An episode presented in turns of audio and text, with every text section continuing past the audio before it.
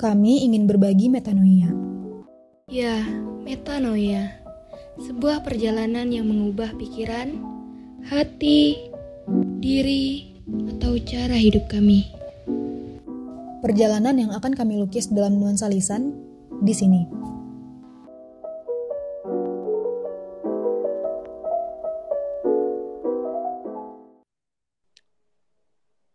Nah, jadi Dil, di episode kali ini kita mau ngobrolin apa sih?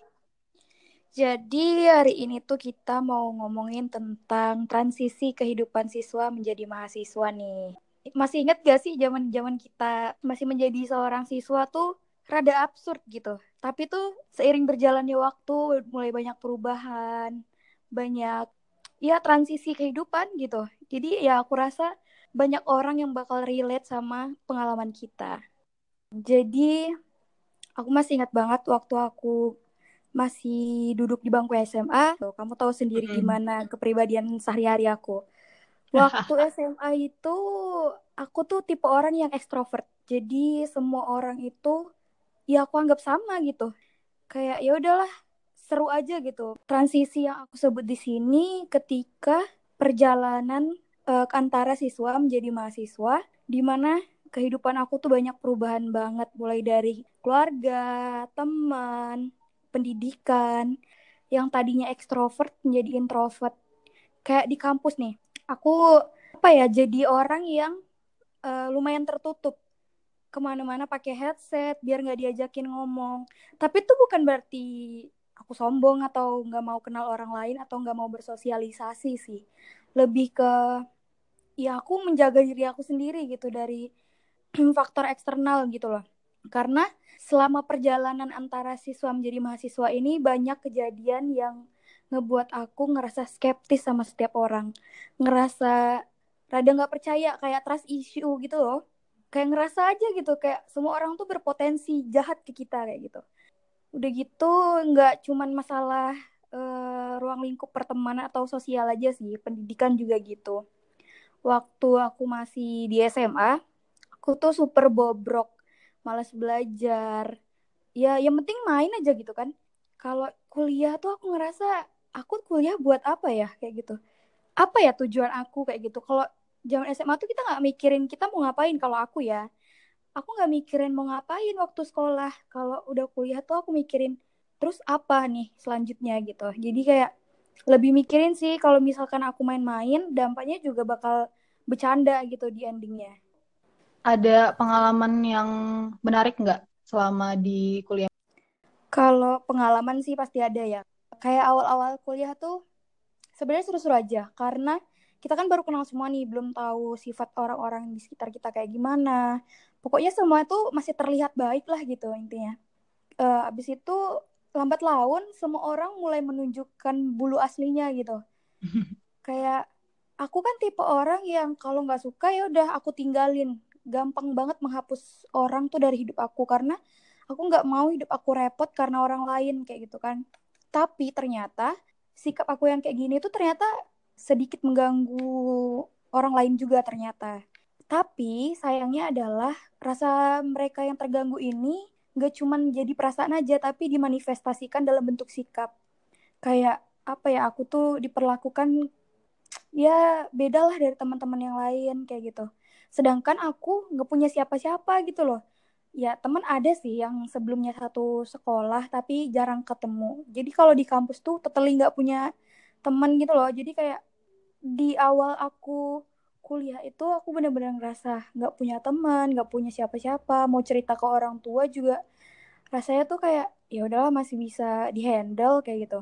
Sampai di titik di mana ada kejadian yang ngebuat aku bener-bener stres sih bisa dibilang stres sampai aku "Ah, ngapain ya aku di sini.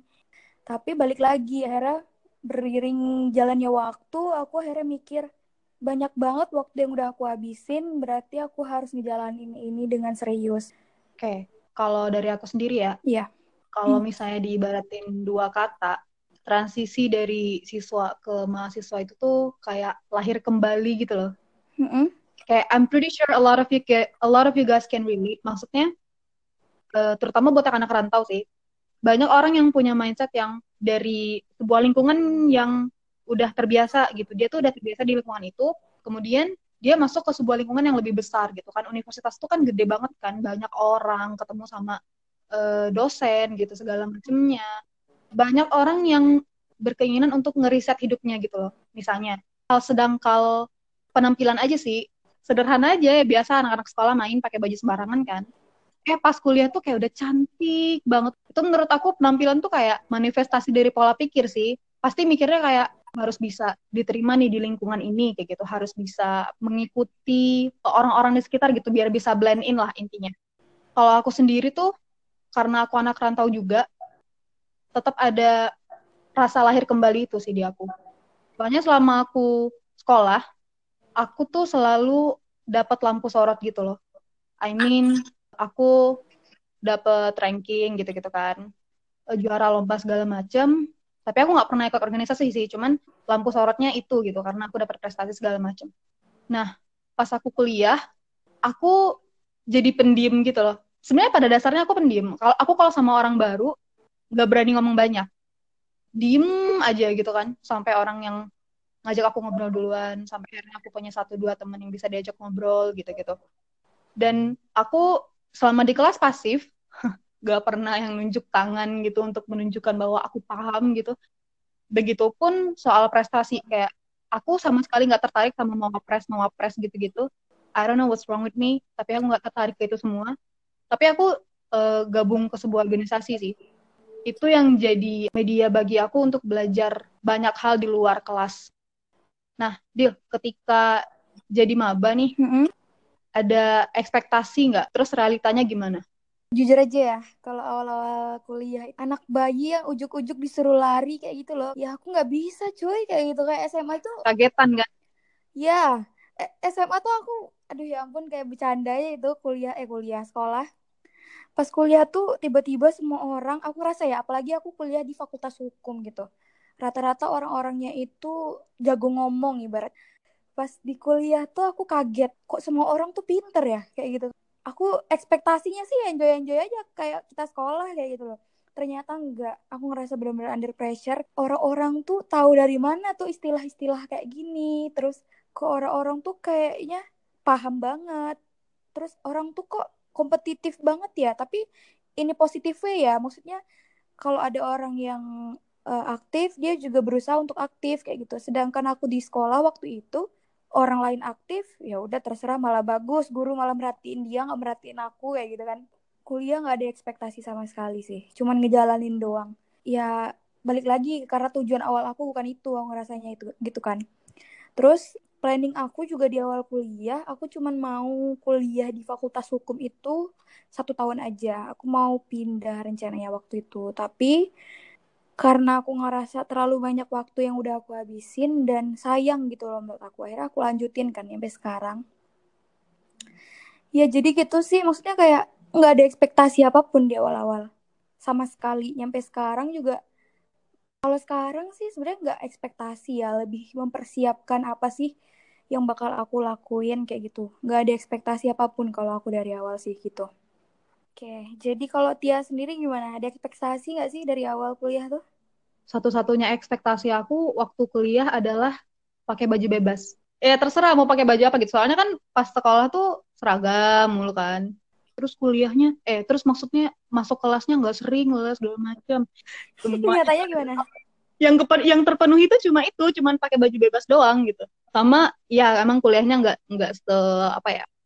Maksudnya kelasnya nggak sesering SMA, cuma pressure-nya lebih gede waktu kuliah cuy uh, tapi ada sih satu yang mindset aku dari awal mau kuliah tuh adalah aku pengen belajar untuk bersosialisasi dalam hal organisasi. Waktu kuliah aku berpikir aku pengen nih maksudnya punya kemampuan untuk bekerja sama dalam suatu kelompok. Pengen belajar gimana caranya negosiasi sama orang lain gimana caranya apa ya memahami orang lain gitu. Akhirnya waktu kuliah aku daftar nih suatu organisasi. Awalnya pengen bem cuma waktu itu bem di fakultas aku baru buka di semester genap. Sedangkan aku di semester ganjil tuh udah ada sih udah ada satu organisasi level kampus yang buka namanya ISEC awalnya aku masuk ISEC itu supaya apa ya ekspektasi aku tuh cuman buat mempertahankan English skill aku aja. Tapi ternyata aku dapet di situ lebih dari itu gitu. Mm-mm. jadi aku belajar banyak hal di organisasi itu lebih dari hal yang aku pelajari di kelas juga cuman sumber lain yang juga membuat aku belajar banyak selain di kelas tuh kehidupan aku sendiri sebagai anak rantau Iya, aku setuju sih. Sebenarnya yang bikin kita belajar tuh bukan kuliahnya sih, kehidupan di kuliahnya gak sih? iya iya iya benar-benar Kalau aku pribadi ya, sama kayak Tia sih, berubah yang apa ya, hal yang nggak sempat kita lakuin di sekolah, pengen berusaha buat kita lakuin di kuliah kayak gitu. Tapi ya nggak semuanya berhasil sih. Waktu di semester 2, itu kan aku dari semester 1 nyampe eh, pertengahan semester 2 kayaknya. Itu aku tuh bener-bener yang ya sampis deh pokoknya tuh kehidupan aku tuh bener-bener akhirnya aku decide buat ikut salah satu UKM di kampus aku Eh, tujuan aku ikut hitung-hitung cari teman akhirnya yaudahlah aku ikut deh tapi ya pasti ya namanya hal baru yang kita ikutin nggak nggak mungkin 100% hal baik pula yang kita dapat kayak gitu kan. Tapi aku mau ngomongin hal-hal baiknya aja sih karena buat aku hal-hal buruk tuh ya udahlah buat di, di waktu itu aja. Baiknya adalah ketika aku ikut UKM itu aku jadi punya teman.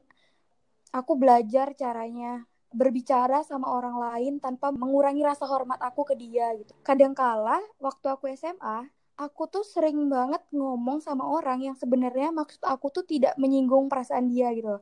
Tapi entah gimana caranya, pas aku ngomong kesannya tuh sangat menyakiti perasaan dia gitu loh. Nah, di ketika aku ikut UKM ini tuh aku jadi belajar gimana sih caranya ngomong dan ngasih pendapat tanpa harus merendahkan orang lain kayak gitu.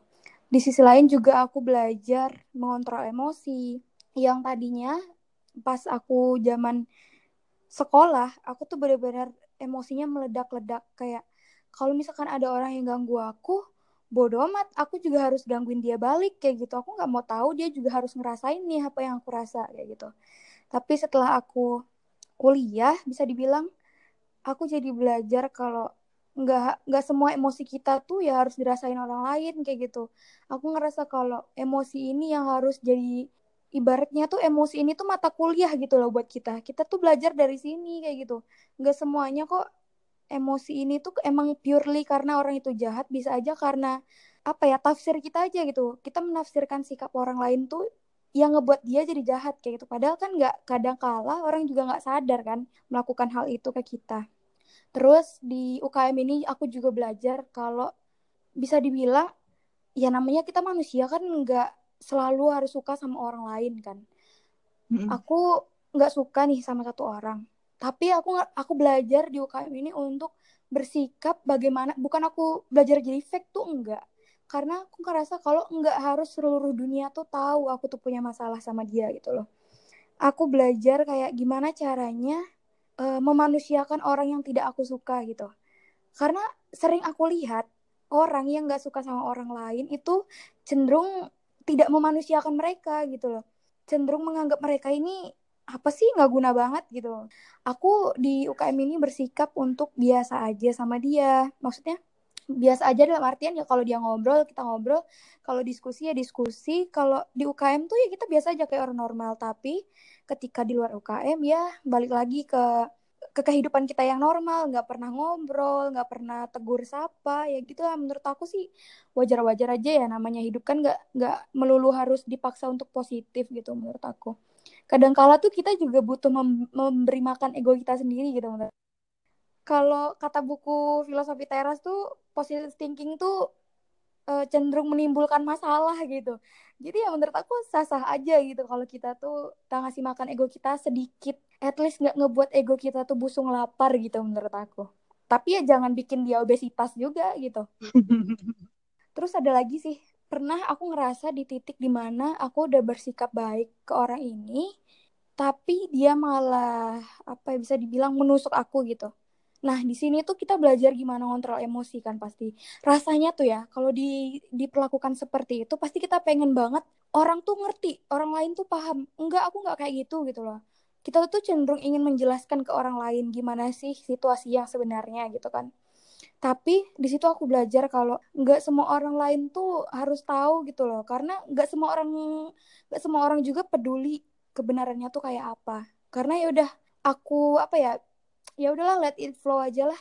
Sampai bisa dibilang tuh ada beberapa orang yang nggak suka. Karena beranggapan aku tuh kepribadiannya tuh yang tertutup banget nggak nerima punya teman teman tuh milih-milih ibaratnya ya mungkin ini buat apa ya orang-orang yang berpikiran terhadap orang lain yang kayak ah, teman milih-milih sih. Padahal tuh ya orang yang dibilang kayak gitu belum tentu memilih teman. Bisa aja dia yang bilang ini, dia yang nggak menerima orang lain, ibaratnya gitu. Yang kayak gitu yang aku rasain kayak aku tuh nggak milih kalian yang nggak menerima aku kayak gitu kan. Tapi ya udahlah aku mau gimana lagi, aku juga kayaknya spend too much energy gitu buat ngejelasin kalau aku tuh bukannya nggak mau temenan gitu. Seiring berjalannya waktu, nyampe ya aku ngerasa beberapa dari mereka mulai bersikap normal, menganggap aku seorang manusia kayak gitu. Kalau Tia sendiri, apa sih perubahan yang signifikan antara uh, menjadi siswa dan menjadi mahasiswa? Kalau aku membiasakan diri untuk nggak berada di spotlight, untuk paham bahwa dunia ini nggak berputar di aku aja Okay. Itu yang paling kerasa. Kayak yang tadi aku bilang, aku ketika sekolah dikitarin banyak orang, dapat perhatian segala macam dari orang-orang. Nah, nah, ketika kuliah aku tuh bener-bener yang sendiri, uh, punya beberapa temen, dan udah cuman itu dunia aku gitu. Sama satu lagi organisasi aku. Cuma hampir sama kayak kamu tadi sih, soal apa ya, belajar untuk enggak selalu mikirin orang lain, untuk sedikit ngasih makan ego diri sendiri, sebenarnya ketika di organisasi aku belajar untuk lebih sabar ngadepin orang lain terutama. Malah aku tuh terbiasa untuk ngasih makan ego mereka. Maksudnya kalau mereka bilang ini ya udah ini gitu. Mungkin sekilas aku kelihatan gak ada pendirian. Cuman pada saat itu posisinya adalah aku bisa dibilang bawahan gitu nah yang nge-order aku ini yang memerintah aku yang memberikan instruksi itu adalah atasan aku di organisasi aku juga belajar untuk bekerja sama sama orang lain untuk lebih bisa mendengarkan belajar untuk memahami juga. Terus bukan cuma dari organisasi juga sih, kehidupan sebagai anak rantau yang gak punya siapa-siapa. Banyak banget hal-hal bodoh yang terjadi yang ngebuat aku tuh ngerasa ih kok kuliah tuh gini amat gitu loh. Soalnya awal tahun 2019 kemarin itu tuh messed up, aku messed up banget. Jadi kayak Januari aku kehilangan dompet isinya ATM sama uang 200 ribu. Aku lupa di ATM ada uang berapa. Terus Februari aku kehilangan HP. HP yang baru aku beli di bulan Desember. Terus itu bikin aku kayak breakdown banget. Maksudnya aku tuh emang ceroboh ya. Cuman aku nggak pernah seceroboh itu gitu. Sampai yang aku ngedown banget. Soalnya itu juga HP HP-nya nggak lama kan di tangan aku gitu. Mm -mm aku ke down terus itu HP-nya hilang sama kartu SIM juga kartu SIM Legend yang udah aku pakai dari kelas 6 SD gitu. Mm-hmm. Taunya aku nomor nomor yang itu gitu kan. Terus kayak aku bingung, aku kalut waktu itu. Untung aku punya satu sahabat yang dia dia temen sekelas aku, tapi dia juga sekelas sama aku. Jadi ketika itu terjadi, aku di kosan dia, dia kayak nenangin aku, dia nemenin aku, aku nangis dia temenin gitu gitu. Nah pada saat itu tuh aku benar-benar yang nggak bisa memandang hidup dengan positif sama sekali. Itu tuh masa-masa tergelap aku kayak sampai orang-orang lain pun sadar bahwa aku tuh lesu kalau ke kelas. Aku tuh kayak nggak ada semangat hidup kayak mayat hidup gitu loh. Aku tuh memandang hidup kayak ibaratnya hidup hidup ini nih orang ya. aku tuh mm -hmm. ngomong sini lempar aja aku batu sini, lempar aja sini atau mau tampar tampar nih tampar gitu. saking udah nggak ada apa ya nggak percaya apa-apa lagi gitu loh terus aku pernah baca buku aku lupa deh dia bilang apa pokoknya semesta itu kayak mengabulkan apa yang ada di pikiran kita gitu loh jadi karena itu di bulan Maret aku mengalami masalah finansial Ya. Yeah. Sebenarnya ini bukan asing sih ya, bukan buat uh, buat anak kos. Maksudnya pasti selalu ada masalah finansial. Mm-hmm. Tapi bulan Maret ini aku mesti bayar uang 135 ribu buat kemeja yang gak aku pesen. Terus aku juga mesti bayar uang 50 ribu untuk insiden keterlambatan sesuatu lah, tapi intinya yang didenda tuh seangkatan termasuk aku gitu. Pokoknya di Hmm, bulan Maret itu aku tanggung jawab atas hal yang nggak aku lakukan dengan uang. Oke. Dan anak-anak rantau pasti bisa relate kalau kita tuh pasti nggak enak banget buat minta uang ke orang tua sebelum akhir bulan. Hmm, hmm, hmm. Kayak nggak enak, nggak enak banget kalau misalnya uang tuh habis sebelum jatahnya gitu kan. Hmm. Jadi aku Januari Februari itu aku nggak healing. Aku nggak berdamai sama diri aku. Aku tuh memendam kebencian malah ke diri aku sendiri kan. Kayak goblok banget sih, kok ceroboh banget, mati aja gitu gitu. Hmm, Karena isu itu nggak aku selesain di bulan Maret, ada percikan kecil aja soal duit, aku breakdown. Aku sampai puncaknya itu di uang 50 ribu itu sih. Aku soalnya gara-gara itu aku nggak jadi eh, apply beasiswa intinya itu. Terus apes banget nggak sih? Maksudnya pengen apply beasiswa kan buat meringankan beban orang tua kan. Ini malah nambahin beban gitu loh. Kayak ngerasa nggak berguna banget itu jadi jadi anak gitu kan. hmm, hmm. Akhirnya gara-gara masalah itu aku nangis nih di kosan. Terus sendirian kan. Aku ngekos aku ngekos sendirian.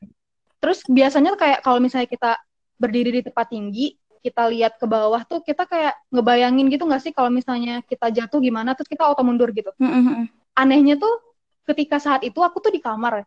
Aku nggak ngelihat dari ketinggian atau apa. Aku tuh bener-bener cuma di kasur di atas sendirian diem, duduk, nangis. Aku menjemin mata. Terus di dalam kepala aku tuh aku kayak jatuh dari ketinggian gitu loh. Aku nggak tahu itu aku membunuh diriku yang mana. Yang jelas itu masa-masa tergelap aku sih beneran yang selama kuliah gitu. Sampai akhirnya aku memutuskan untuk eh, ayo coba duduk dulu sama diriku sendiri, duduk dulu, kita sort out ini masalahnya apa gitu. Kita coba lurusin dulu ini masalahnya kenapa gitu. Pada saat itulah aku baru belajar untuk gimana caranya ngomong ke diri sendiri sama dengan gimana aku ngomong ke orang lain. Aku belajar, di situ aku belajar untuk udah nggak apa-apa gitu. Yang namanya manusia tuh pasti ada aja cobaannya gitu. Pada saat itu metodenya kayak gini.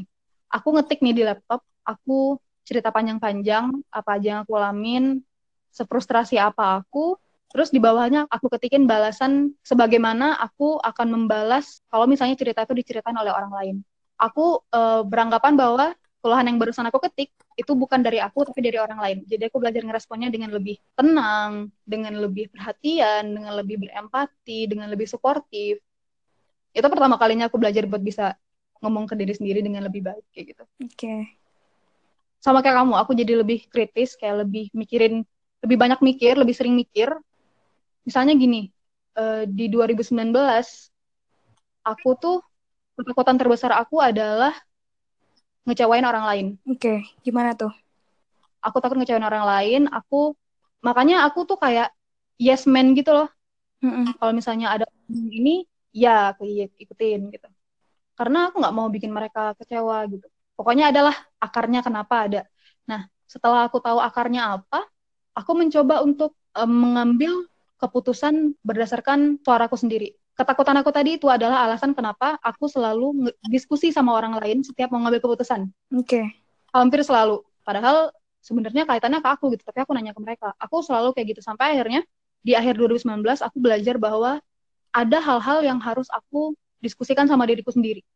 Ada hal-hal yang aku nggak perlu pertimbangan orang lain.